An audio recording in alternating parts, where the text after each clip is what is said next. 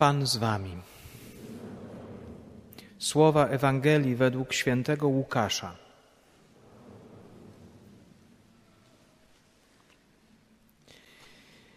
Jezus wziął z sobą Piotra, Jana i Jakuba i wyszedł na górę, aby się modlić. Gdy się modlił, wygląd jego twarzy się odmienił, a jego odzienie stało się lśniąco białe. A oto dwóch mężów rozmawiało z nim.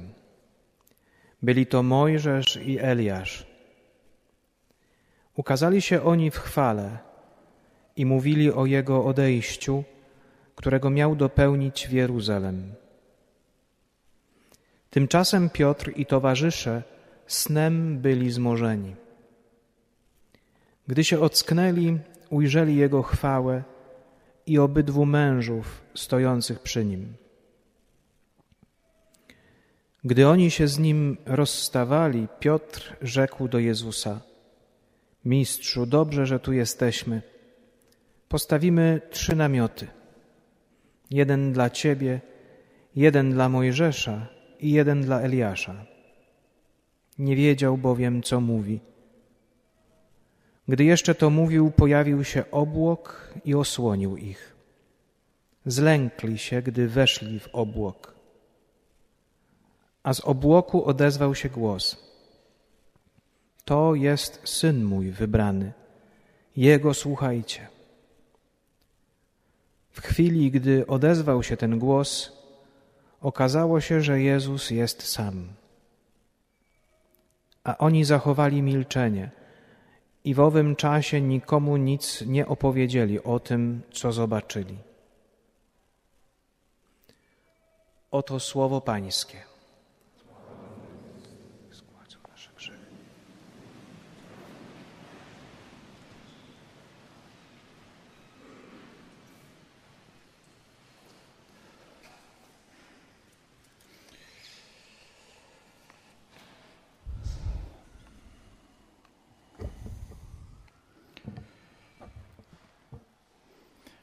W opowieściach o ojcach y, pustyni, czyli tych mnichach, którzy żyli na przełomie II i III wieku y, na pustyniach Egiptu i Synaju, na pierwszych pustelnikach, jest też taka opowieść. Opowieść o, o takim y, zakonniku, który był dosyć cholerycznego usposobienia i bardzo miał porywczy temperament, który bardzo nie dawał mu spokoju. I po wielu, y, wielu latach zmagań doszedł do wniosku, że lepiej będzie, jaką swoją wspólnotę zostawi. E, bo jak odejdzie e, w miejsce jeszcze bardziej odosobnione, jak będzie mieszkał sam, no to nie będzie miał okazji do tego, żeby się z kimś nieustająco spierać, a i nie będzie miał okazji do kogo mówić, a nikt nie będzie mówił do niego i te wszystkie namiętności jakoś się wyciszą. Jak zrobił, e, jak postanowił, tak zrobił i mieszkał sam. I któregoś dnia e, wybrał się swoim zwyczajem, swoim dzbanem po wodę e, i nabrał tą wodę i dzban postawił i ten dzban się przewrócił i woda się wylała. Powtórzył tą czynność raz, drugi, trzeci, czwarty i za każdym razem dzban się przewracał. I w końcu zirytowany e, cisnął tym dzbanem e, o ziemię. Jak wiadomo, dzban się roztrzaskał. Ale był to moment przełomowy, bo on doszedł do siebie, oprzytomniał i zrozumiał, że problemem nie są ludzie, nie, są jego, nie jest jego wspólnota, tylko on sam.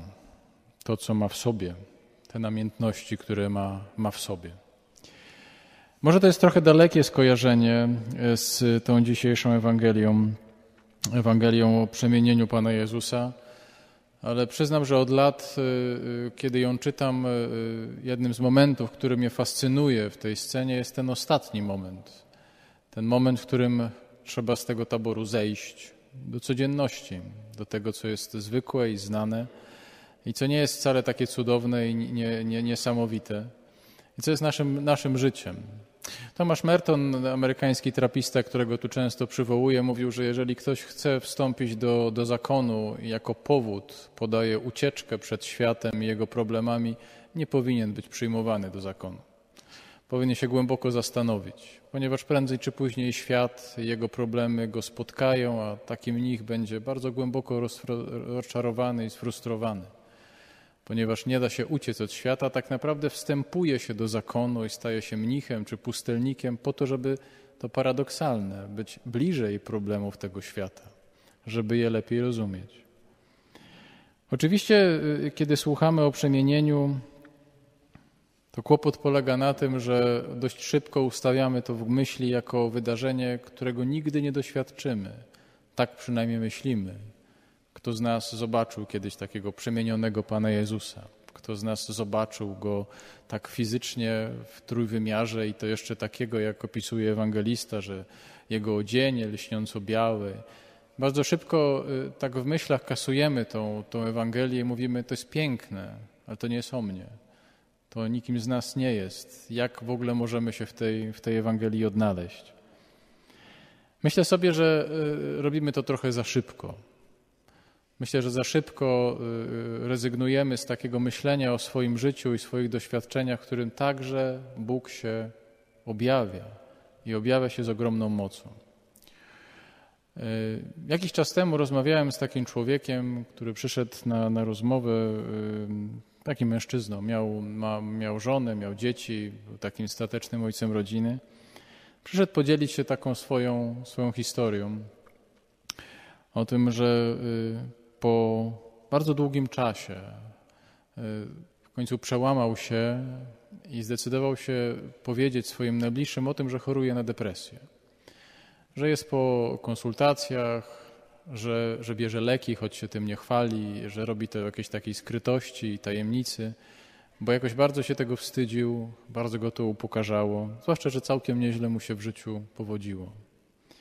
I przyszedł opowiedzieć o tym, że y, kiedy powiedział to swoim córkom, swojej żonie, z ogromnym niepokojem, przyznając się do jakiś sposób słabości, ale też ogromnego cierpienia, jakie, jakie w swoim życiu ma. Jego zdziwienie było ogromne.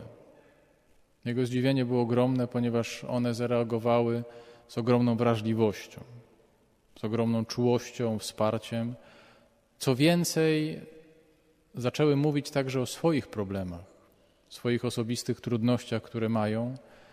I on, y, opowiadając mi o tym, powiedział w którymś momencie: Proszę ojca, przez tyle lat naszego życia rodzinnego nigdy nie byliśmy tak blisko ze sobą.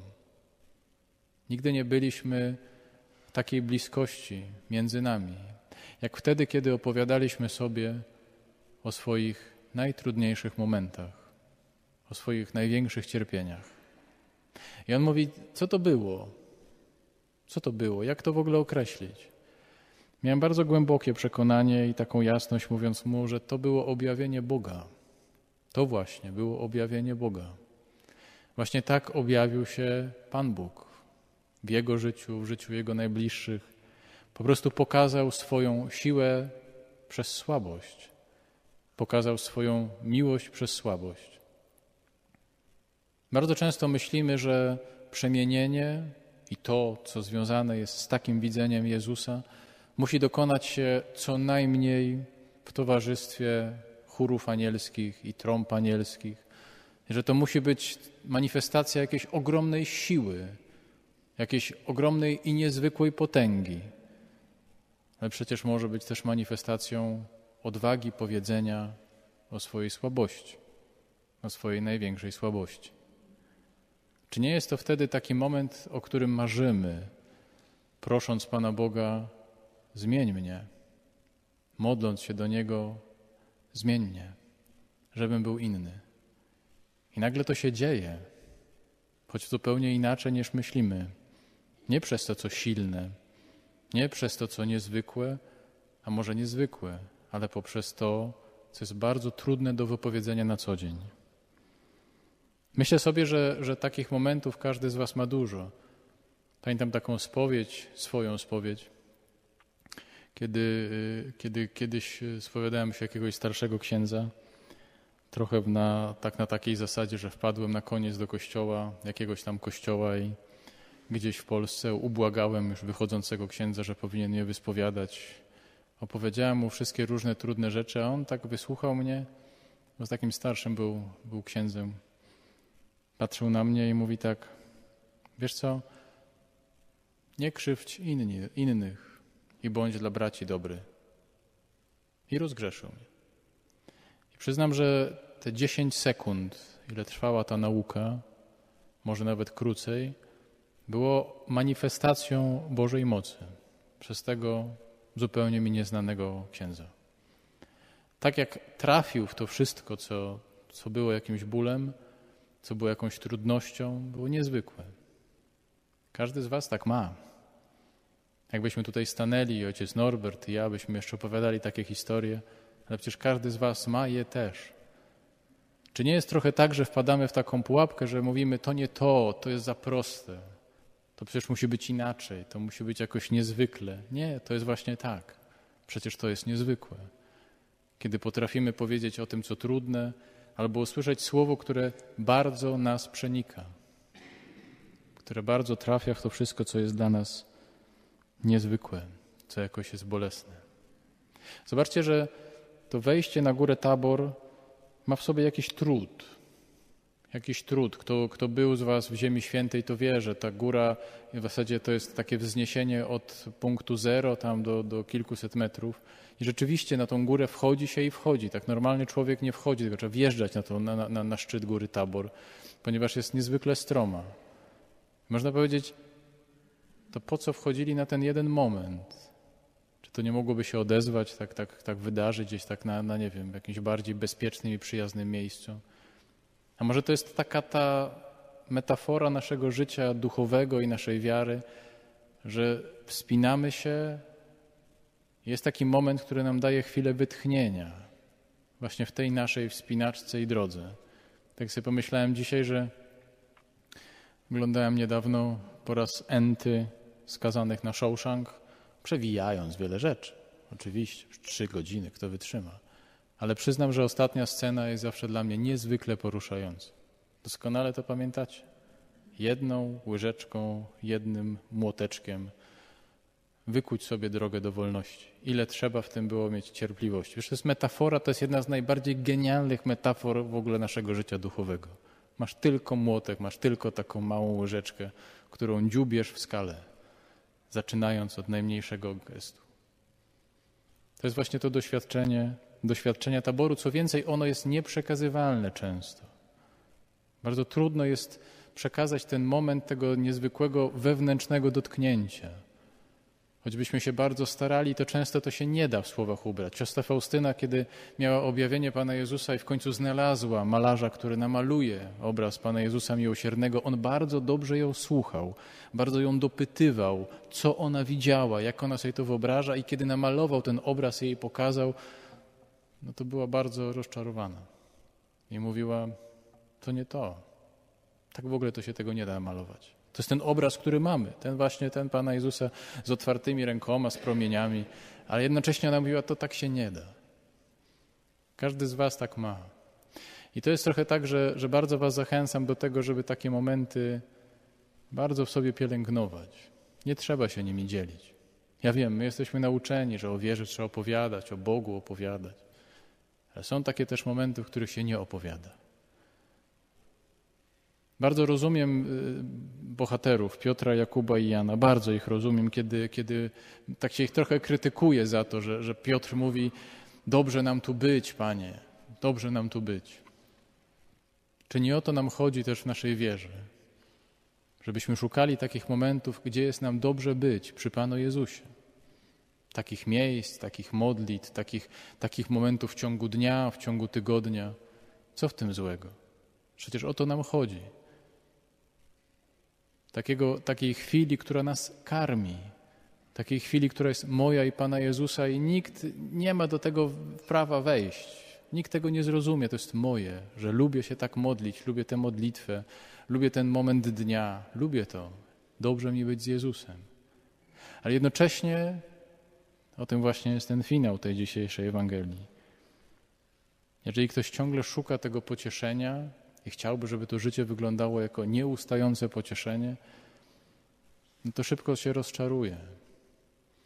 Szybko będzie, będzie rozczarowany i tak naprawdę będzie stał w miejscu. Idziemy na tabor, tam jest Pan Jezus, ale potem wracamy. Nie jest sztuką odejść. Nie jest sztuką odejść od życia, uciekać od problemów. Sztuką jest z nich trwać. Być z Jezusem pomimo problemów. My często tak mówimy, że przychodzimy na Eucharystię, to jest dobre, to jest bardzo piękne, żeby się nakarmić miłością Jezusa. Bardzo dobrze, oczywiście, że tak. Ale ona jest nam po to, żebyśmy z tego kościoła wyszli, żebyśmy zeszli z naszego, z naszego taboru. Bardzo Wam życzę pilnowania tych momentów, sobie też ich życzę. Takiego też wsłuchiwania się w takie chwile, gdzie Pan Bóg mówi, właśnie czy przez kogoś, czy przez jakieś słowo, właśnie po to, że to potem karmi, jak schodzimy. Schodzimy do codzienności, ale On tam też jest, też w taki sposób.